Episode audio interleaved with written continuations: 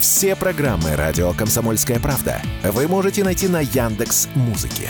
Ищите раздел вашей любимой передачи и подписывайтесь, чтобы не пропустить новый выпуск. Радио КП на Яндекс Музыке. Это удобно, просто и всегда интересно. Что будет? Честный взгляд на 7 ноября. За происходящим наблюдает Иван Панкин. Здравствуйте, друзья! Здравствуй, дорогая отчизна! В студии радио «Комсомольская правда» Иван Панкин. Начинаем сегодняшний замечательный день. Он еще и замечательный в том смысле, что мы лично перезапустились на YouTube. Очередная попытка, скромная довольно-таки, на YouTube-канале, который, опять-таки, скромно называется «Не Панкин». Найдите и подпишитесь. Пожалуйста, почему «Не Панкин»? Ну, следуя веяниям моды, не Зыгорь, не Бажена, еще не Познер, не дурак, в конце концов, как называются многие известные телеграм-дома. Пожалуйста, и тут мы решили назваться вот так вот. Можно сказать, не очень оригинальным образом, но тем не менее, тем не менее. Потом придумаем еще, может быть, даже следующий YouTube-канал будет называться Неопанкин. Почему нет? Так, кроме этого, вещаем, конечно же, мы и на других платформах, таких как Рутюбе и во ВКонтакте, но это уже традиционно, разумеется, канал, группа. Чаты работают везде на всех платформах, пишите, пожалуйста, ваши сообщения традиционно в середине, в конце, в середине следующего часа, во время больших перерывов работает микрофон, я буду отвечать на ваши сообщения. Не забываем и про подкаст-платформы самый главный радиокп.ру, наш сайт, там есть кнопка «Прямой эфир». И подкаст-платформы Яндекс Музыка, Google Подкаст, Apple Подкаст, CastBox. Пожалуйста, и замечательный агрегатор, который называется подкаст.ру. Телеграм-канал «Панкин». Ну и, в общем-то, можно начинать. Что будет? Отправляемся, разумеется, на Украину.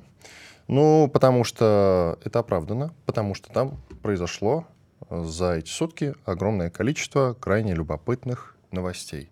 Среди прочего, я вот думаю, с чего начать? С выборов на Украине? Или все-таки, или все-таки... Да нет, давайте с чрезвычайного происшествия. С чрезвычайного происшествия, потому что вот как раз между объявлениями, а за сутки практически два объявления, Зеленский сначала, насколько можно судить, объявил о том, что он будет баллотироваться, на должность президента Украины на выборах, которые состоятся уже совсем скоро, буквально в начале следующего года, недолго осталось. И тут же, и тут же буквально вот э, прошло какое-то количество времени, он громогласно объявил о том, что стоп, стоп, стоп, нет, никаких выборов не будет. Но об этом чуть позже, потому что вот как раз в этом самом промежутке произошло довольно любопытное, хоть и трагическое происшествие. Для нас не такое уж и трагическое, а, но дело в том, что там, среди прочего, пострадал ребенок, а это радовать русского человека не может при любых раскладах.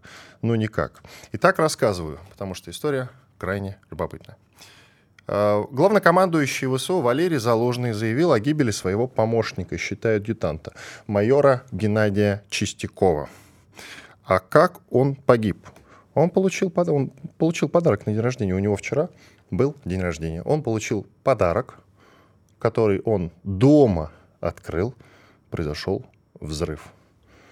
Вся семья находилась в квартире, а это он, его жена, дочь и сын. Рядом с ним находился как раз 13-летний сын.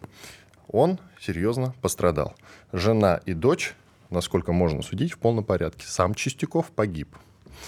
Подарок этот ему вручили, по крайней мере, как нам пытаются навязать украинские медиа, Сослуживцы. Представляете? Да, один из сослуживцев, другой помощник Залужного, сделал ему подарок со словами «Ну, тебя сложно удивить чем-то. Вот тебе, пожалуйста, бутылка вискаря, коробочка, открой ее дома». Что Чистяков и сделал. И действительно, подарок довольно оригинальный. Э, таким э, многих можно удивить. Э, сообщается, что Возможно, имело место неосторожное обращение с гранатой. Есть фотография, она гуляет в лучших телеграм-домах. Я думаю, что вы либо уже ее видели, либо наткнетесь на нее обязательно совсем скоро. Э, на этой фотографии лежат еще несколько гранат. Но что-то мне подсказывает, что это было все-таки взрывное устройство. Он открывает коробку, оно взрывается. Либо ЧК одной из гранат была привязана непосредственно к крышке. Он открыл, произошел взрыв. Я что-то слабо себе представляю, что военный человек, помощник целого главкома, майор в звании, не умеет обращаться с гранатами. Это что-то странное. Либо гранаты левые. Какое еще может быть объяснение? Версий на самом деле огромное количество. Того человека, который сделал ему подарок, уже допрашивают. Он говорит о том, что с гранатами все в порядке, и он ни при чем. Хм. Дело в том, что есть также версия, что это, конечно, разборки между украинскими спецслужбами. Ну, это как одна из э, таких довольно популярных, скажем, версий. И вот эти несколько человек, сам непосредственно помощник, который погиб, его сослуживец, вот эти два приближенных заложного, они просто проходные фигуры. Их слили. Вот и все. Для того, чтобы каким-то образом сделать ну, скажем так, месседж, намек, что ли, самому главкому ВСУ Залужному. Не надо сейчас выпендриваться. Не надо говорить про тупик на фронте. Не надо делать какие-то политические амбиции. Не надо думать про выборы, что ты туда на выборы сможешь когда-нибудь пойти. Это самая популярная версия, разумеется. Есть и другая, популярная для нас, она заключается в том, что подарок-то этот, этот сделали уже спецслужбы наши. Наши, судоплатовцы. Это не может не радовать. Хотя, конечно, пострадал ребенок, и вот этот момент довольно грустный. Но если это наши спецслужбы, то я в этом случае готов через этот факт, трагически, безусловно, перешагнуть, как бы это цинично не звучало. Ну, просто потому, что надо отвечать. Они занимаются диверсиями, и мы тоже должны заниматься диверсиями. Давно мы об этом говорили. Почему я еще вспомнил про диверсии? Вот этот момент почему-то все забыли. По крайней мере, я нигде не, вот ни в одном телеграм-доме не встретил э, версию, в которой бы автор сопоставил два события. Многие из вас э, должны помнить, как э, в Армавире 21 октября, несколько недель назад, пытались отравить наших военных летчиков. Помните историю с тортом, который им прислали? Они собрались вместе отпраздновать 20-летие со дня окончания. Им прислали, по-моему, алкоголь и торт. И слава богу, наши ребята заподозрили неладное. Выяснилось, что торт-то отравлен. Слава богу.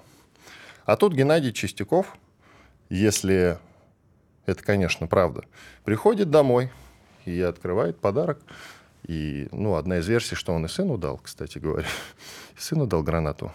Тот ему кричит, папка, папка, дай поиграться. На, держи, только чеку не дергай. Ой, взрыв. Ну, это, конечно, такая не версия даже, а в качестве шутки. Хотя повод для шутки, повторюсь, ну, такой себе. Министр внутренних дел Украины Игорь Клименко заявил, что э, заявил, вот цитата, у погибшего майора Чистякова был день рождения, домой он вернулся с работы с подарками от коллег, который начал показывать родным. Видите? Достал подарочный ящик с гранатами внутри. Начал демонстрировать один из боеприпасов сыну. Это были гранаты нового западного образца. Полицейские нашли коллегу военнослужащего, подарившего фатальный подарок. Пишет, пишет этот самый министр внутренних дел Клименко. Я думаю, что это версия для прессы. Это просто сообщение для прессы, на которое, на мой взгляд, э, даже не надо, э, ну, не то чтобы не обращать внимания, сколько прислушиваться к ней не стоит. Разумеется, тут история более глубокая. Я думаю, что все-таки связанная э, с выборами непосредственно, потому что потом, я уже начал об этом рассказывать, Зеленский заявил, что все-таки выборов не будет. Хотя совсем недавно, мы вот вчера буквально обсуждали, и это был для нас, для всех сюрприз. Мы очень удивились. В вчерашнем эфире мы говорили, что это довольно внезапный удар. Дело в том, что президент Украины говорил, что совсем скоро Россию ждет внезапный удар, и мы тут еще шутили. Внезапный удар — это как раз тот факт, что он баллотируется на выборы, так что ли? Да уж, внезапный ударец прямо в самое сердце. Как они могли-то так с нами поступить? И вот сегодня он говорит, цитата, во время вооруженного конфликта неприемлемы широкие празднования выборы на Украине. Я наткнулся на его цитату, вот она.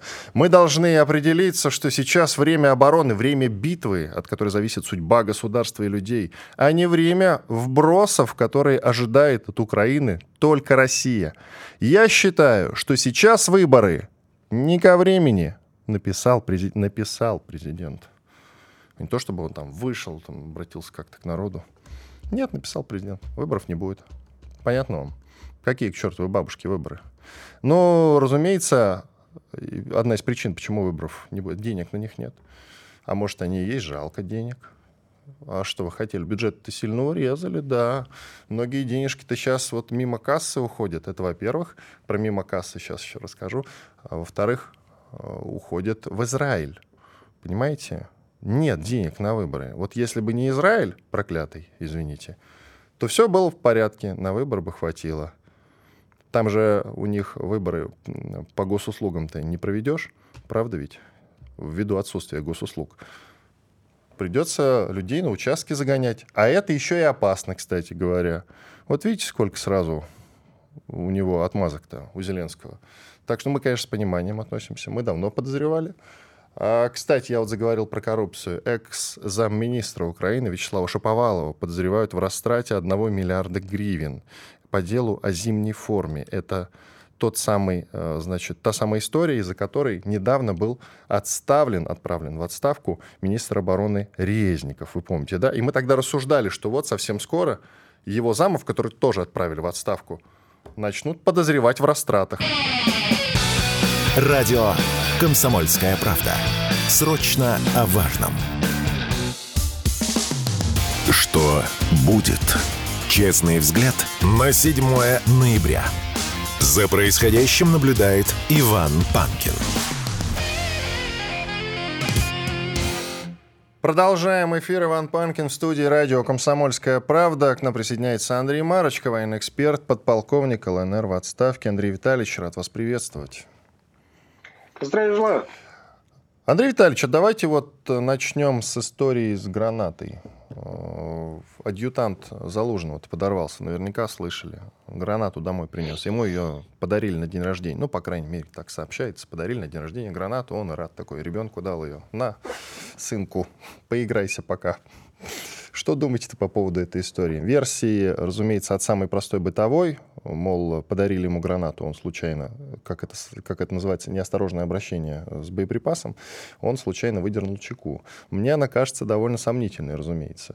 Вот. И есть, конечно, и мнение, что это наши судоплатовцы подарили, либо это месседж от людей Зеленского для Залужного непосредственно, мол, не надо делать громких политических заявлений, и вообще вот эти-то амбиции поумерь, дружок, поумерь, президентские имеется в виду. Ваше мнение?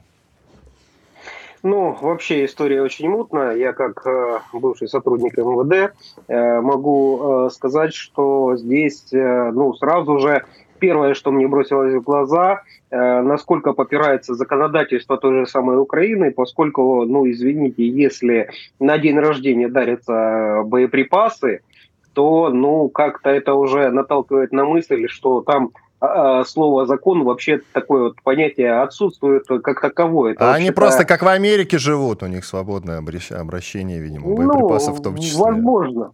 Возможно, законы не для всех. Если, э, скажем, обычных рядовых граждан э, тянут на линию боевого соприкосновения из-за того, что нашли там э, пару патронов где-то, да, и для того, чтобы не посадить их, кидают на линию боевого соприкосновения, то есть делают выбор. Либо ты идешь в тюрьму там э, на определенный срок, либо идешь э, воевать, коль ты у себя дома хранишь э, несчастные там злополучные 2-3 патрона. А здесь ящиками гранаты дарят. Ну, так себе скажем, отношение к законодательству.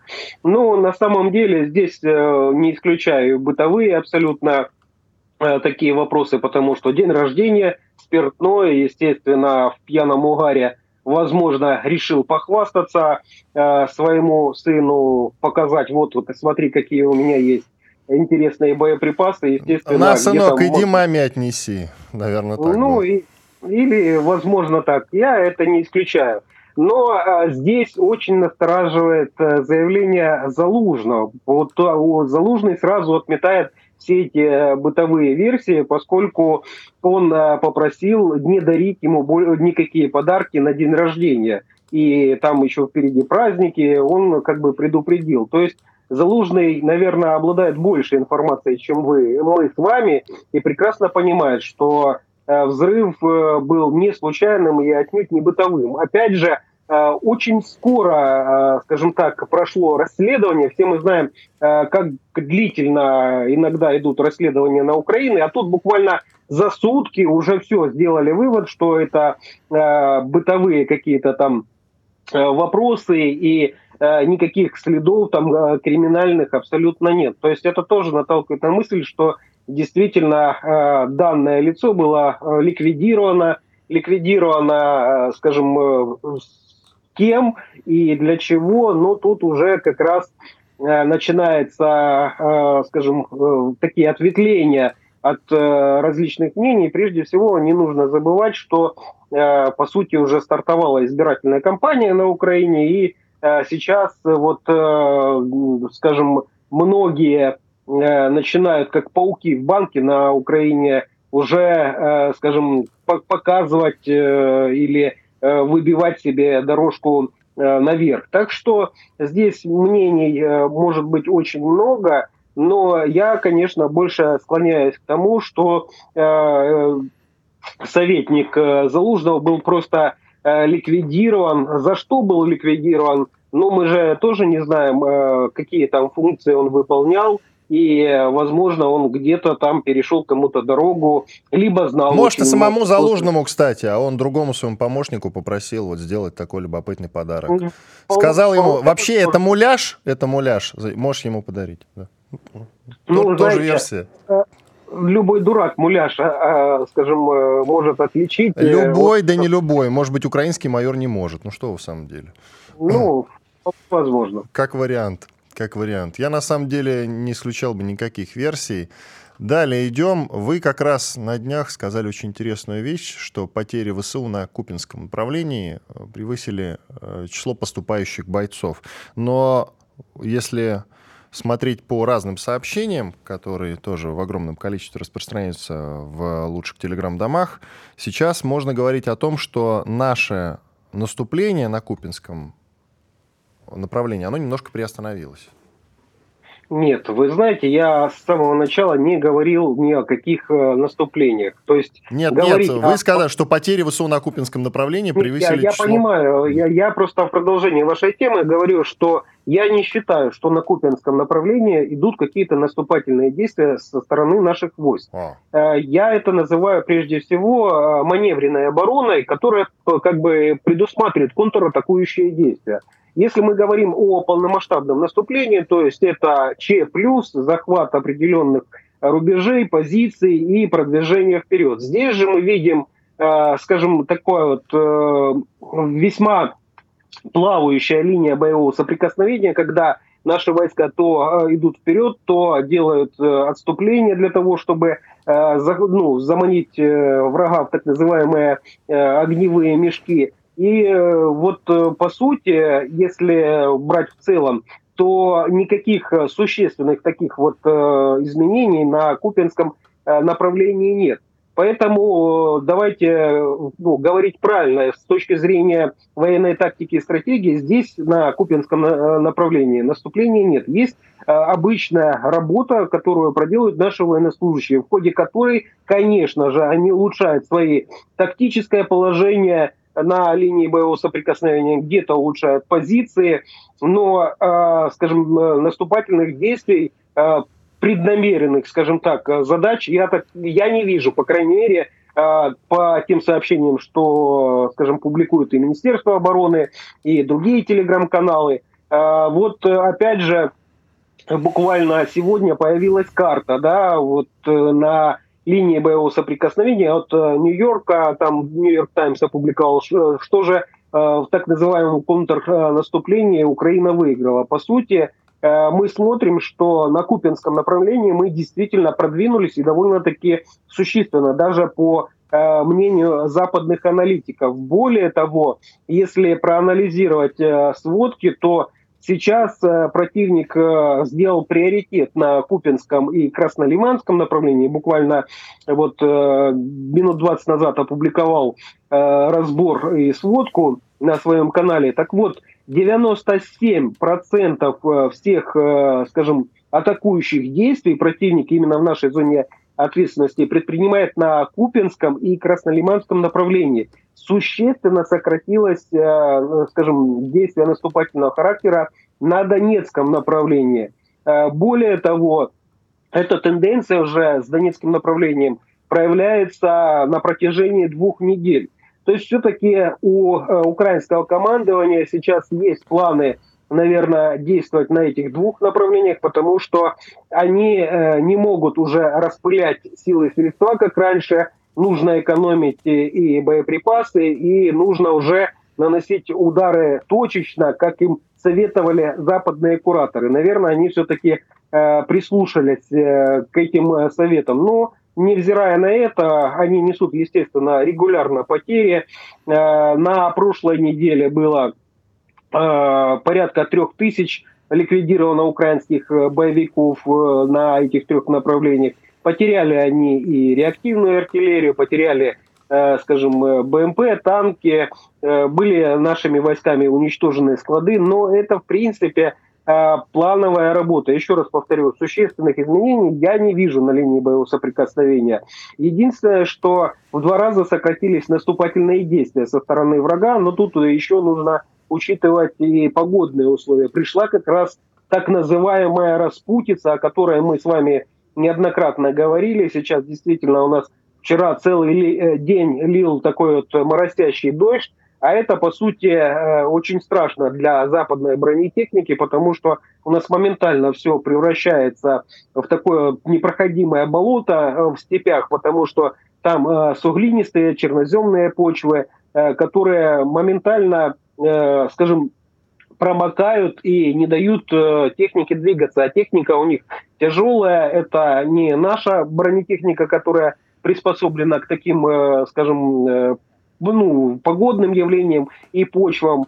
Э, сейчас могу сказать, что э, в приоритете украинской армии наша э, пресловутая мотолыга, это МТЛБ, потому что вот действительно это буквально, ну, наверное, идеальное средство для передвижения на линии боевого соприкосновения. Их очень мало, кстати, осталось у украинских боевиков, но зато они имеют очень низкий профиль, то есть малозаметные, очень шустрые. 30 секунд, быстрые. Андрей Витальевич, коротко совсем, пожалуйста. И, естественно, сейчас в приоритете эта техника советская. Ну, а западная бронетехника горит. В том числе мы видели, как на прошлой неделе были уничтожены леопарды. Будем смотреть, что будет происходить на этой неделе, но думаю, то же самое. Спасибо большое. Дрим Марочка, военный эксперт, подполковник ЛНР в отставке. Благодарим за участие. Я Иван Панкин. Большой перерыв. Через 4 минуты вернемся и продолжим. Радио «Комсомольская правда». Срочно о важном. Что будет? Честный взгляд на 7 ноября. За происходящим наблюдает Иван Панкин.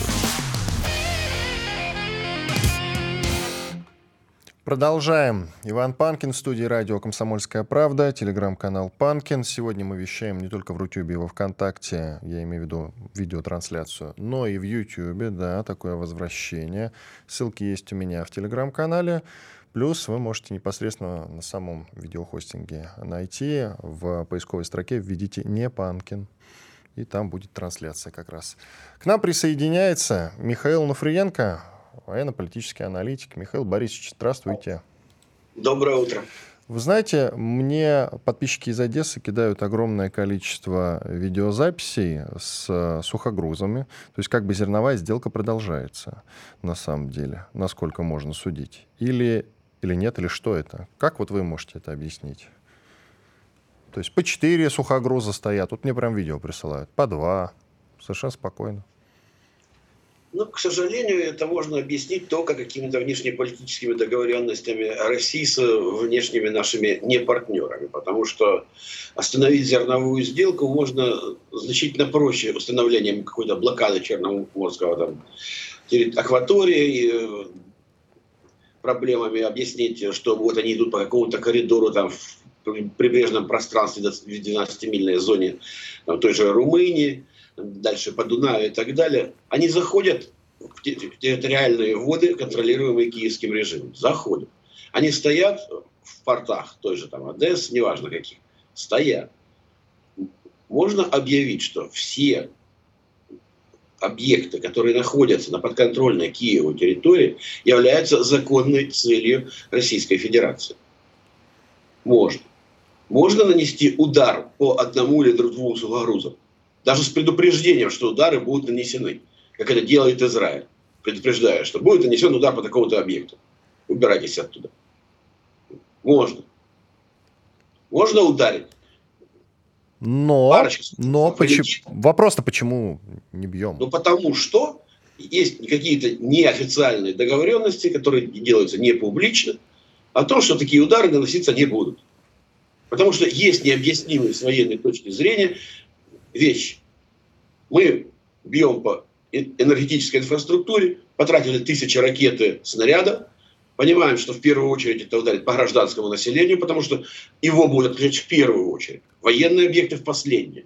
Соответственно, по атомным станциям мы бить не будем, поэтому у противника всегда будет электроэнергия. Вот хоть ты убейся. Поэтому в первую очередь страдает гражданское население, военные в последнюю, именно они в первую очередь независимыми источниками энергии снабжаются и так далее. Это все понимают, и военные в том первую очередь. Как понимают военные то, что нарушение как раз транспортной логистики противника, это при, при применению все эти тысячи ракет Герани по объектам транспортной инфраструктуры, там бы не существовало уже этой инфраструктуры.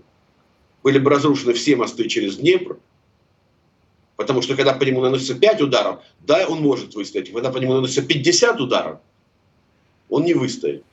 А если вы откроете карту и посмотрите количество мостов и переправ через Днепр, в том числе через Дамб, их там дюжина.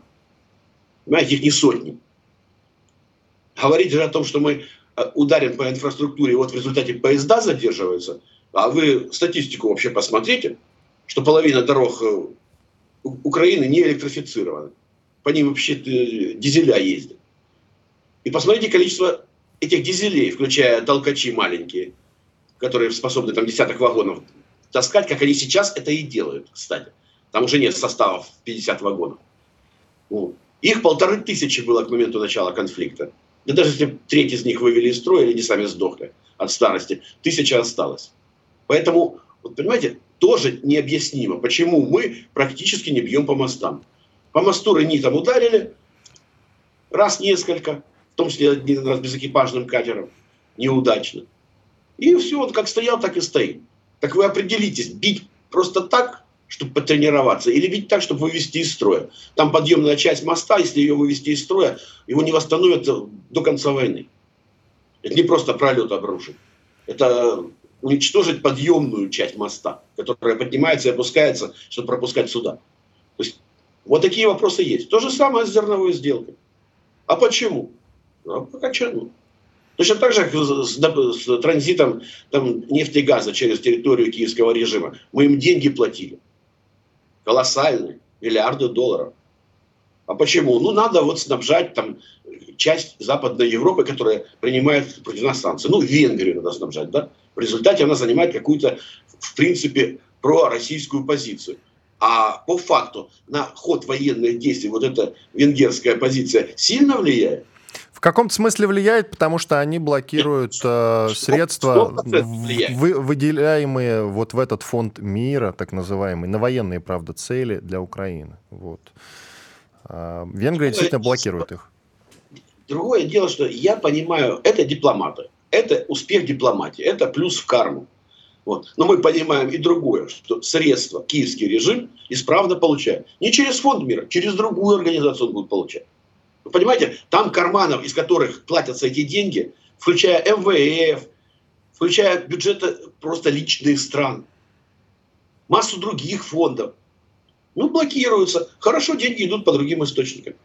200 миллиардов, полученных киевским режимом в разных формах, вещественных, невещественных и так далее, за неполных два года. Мало? По-моему, вполне достаточно. Для, именно для продолжения войны. То есть здесь масса вопросов внешней политики, потому что мы впервые сталкиваемся с тем, что новая мировая война носит совершенно иной характер, чем Вторая мировая. Тогда тоже были случаи, когда отдельные корпорации спокойно снабжали гитлеровский режим из Соединенных Штатов, из Великобритании, куда угодно. Продолжали с ним работать. Хотя там были все международные эмбарго. Все только мыслимые или немыслимые. Но тоже такие были отдельные вещи. Сейчас они носят организованный характер полусотни с лишним государств, которые помогают киевскому режиму. И какие-то там санкции, ограничения, знаете, вот против нас рекордное количество санкций, по-моему, уже больше 15 тысяч принято. Ну и как они кому не помогают? То есть, понимаете, вот этот санкционный механизм, он лишь перераспределяет финансовые потоки. Заблокировать их, остановить в рамках глобальной экономики невозможно. Это уже показал наш опыт. Вот наш опыт все специальные военные операции, когда вот эти десятки тысяч санкций приняты, по факту не обрушили нашу экономику. Здесь есть плюс тому, что мы готовились к этому, но здесь есть и явный внешнеполитический ресурс, что мы там за октябрь заработали вдвое больше на поставках нефти и газа, чем за предыдущий месяц. То есть там масса вещей, доказывающих, что вот воевать нужно, а не вести санкционную войну, которая в результате не дает эффекта. То есть видимость есть. Вот там зерновое эмбарго, вот там мы бьем по энергетической инфраструктуре, непонятно, но логистику не трогаем. Вот мы наконец-то обошли там те санкции или ввели эти санкции. Вот мы поставляем там газ, нефть, вен. В результате, опаньки, смотрите, они блокировали что-то. Это дипломатические ходы, которые в рамках сложившейся системы формально выглядят очень хорошо. Вот те, кто этого добился, респектом и уважуха. Но по сути дела, если бы мы не тратили миллиарды на потоки, и, да, может быть, позиция Венгрии была бы иной. Может быть, но не факт. Потому что есть и другие возможности взаимодействия с теми режимами, которые существуют, в том числе в той же Словакии, которая была против нас, но прошли выборы, теперь она вроде бы как вот близка к позиции с Венгрией.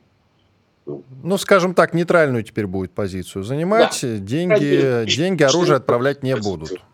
Да, не то есть да, они и так отправили уже все, что могли. Теперь ну, да, больше позволить... нечего отправлять, действительно, поэтому не. Позволить себе нейтральную позицию.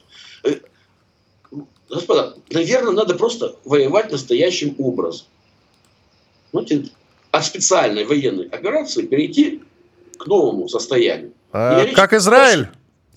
Как Израиль? А, Израиль в этом отношении, да, он очень решителен. Знаете, у них многолетний опыт войны, ну, это как у нас было после революции. Пришли большевики к власти, мгновенно началась война, международная интервенция, все, что можно. И большевики воевали всем, чем могли. Вот Израиль объявили об образовании государства Израиль, и убивать евреев стали уже не англичане, как они делали, вплоть до образования государства Израиль, а арабы. Война началась мгновенно, в тот же день. Я думал, немцы особенно убивали евреев-то. Нет, сначала убивали немцев, но в Палестине убивали англичане. Это была их территория, и именно с ними боролись евреи. Причем там и убивали евреев, и пороли их плетьми публично. То есть делали все, что делают аналитики колонизаторы на своей территории. То, что их потом вынудили, и они нарисовали границы Израиля, ну, ребята, а давайте объективно посмотрите на картину. Что они нарисовали? Они нарисовали какие-то сектора, западный берег реки Иордан. То есть они вклинили в территорию, в которой будут жить евреи, арабские анклавы или эксклавы, гарантирующие, что между этим населением и евреями мира никогда не будет потому что и те, и другие претендуют на одну и ту же землю, живут кусками на крохотной территории, проблема у них будет вечна. И мы ее видим по факту, она продолжается вечно. Михаил Борисович, у нас секунд 30 примерно до перерыва, коротко. А вы готовы к такой картинке из Украины? Я постоянно об этом спрашиваю экспертов, когда вот речь об этом заходит. Готовы к такой картинке, как э, из газа? Такая картинка у нас по факту уже есть на самом нет, деле. Нет, нет. Такая, как из газа, у нас такой картинки все-таки из условного Харькова или других украинских городов ну, к нам из не Харькова поступает. У меня просто информация, простите, из первых рук, потому что я харьковчанин. Хорошо, давайте после перерыва продолжим. Давай. Оставайтесь, пожалуйста, с нами. Михаил Нуфриенко, военно-политический аналитик, кто точно так же называется, телеграм-канал Нуфриенко легко найдете. Иван Панкин в студии радио «Комсомольская правда». Через две минуты продолжим. Громкий сезон на радио «Комсомольская правда». Весь мир услышит Россию. Весь мир услышит радио «Комсомольская правда». Что будет? Честный взгляд на 7 ноября. За происходящим наблюдает Иван Панкин. И Михаил Нафриенко, военно-политический аналитик. Продолжаем. Михаил Борисович, вот мы до перерыва с вами как раз начали говорить на тяжелую, правда, тему, но любопытную. Воевать по-настоящему, как Израиль, я вас спросил, и сразу уточнил, готовы ли мы, русские, к такой картинке, которую получаем из газа с абсолютными разрушениями. Тысячи детей погибли, многие семьи до сих пор лежат под завалами, неизвестно точное число погибших. В целом страшные разрушения, я уже, в принципе, об этом сказал. Таких картинок из Украины из украинских городов мы все-таки не получаем. Готовы ли мы к аналогичным из условного Харькова, и тут вы зацепили, что мы уже такую картинку имеем. Пожалуйста, вам слово. Да. Если кто-то не замечает э, видео, которые появляются в интернете, они могут съездить точно так же, как я, и посмотреть воочию. На Попасную, на Волноваху, на Мариуполь, на Артемовск. Мы не видим такой картинки, да? Сплошное разрушение Артемовска. Мы никто не видел. Ну, собственно, хорошо. Вы считаете, что мы и дальше будем также разрушать города? Я что-то, честно говоря, сомневаюсь. И, Я... и те есть... города разрушены не потому, что мы их бомбардировали со страшной силой, не так ли? Они разрушены в ходе боев. Они совершенно верно, они разрушены в результате боев. Но они разрушены. И, кстати, есть, насколько я могу судить, вы поправьте меня, может, у вас другая информация или другое мнение, но, насколько я могу судить, мы в дальнейшем не планируем, там, грубо говоря, заходить в города, чтобы не повторять такие разрушения. Вот у меня такая информация. Я почему не слышал подобного. Можете посмотреть на разрушение Угледара. Картинок из него достаточно много. Наши войска туда еще не заходили. Что касается э, дальнейшей стратегии, то я пока слышал только об одной стратегии, озвученной э, министром обороны Шойгу в августе прошлого года. Он сказал, что для сохранения жизни наших солдат мы применяем тактику огневого вала, когда наносится массивное огневое поражение, и только после того, как сопротивление противника ослабевает, мы продвигаемся вперед. Больше ничего другого я не слышал. Я не допущен к принимающим решения, я, не, я могу оперировать лишь тем, что сказано публично.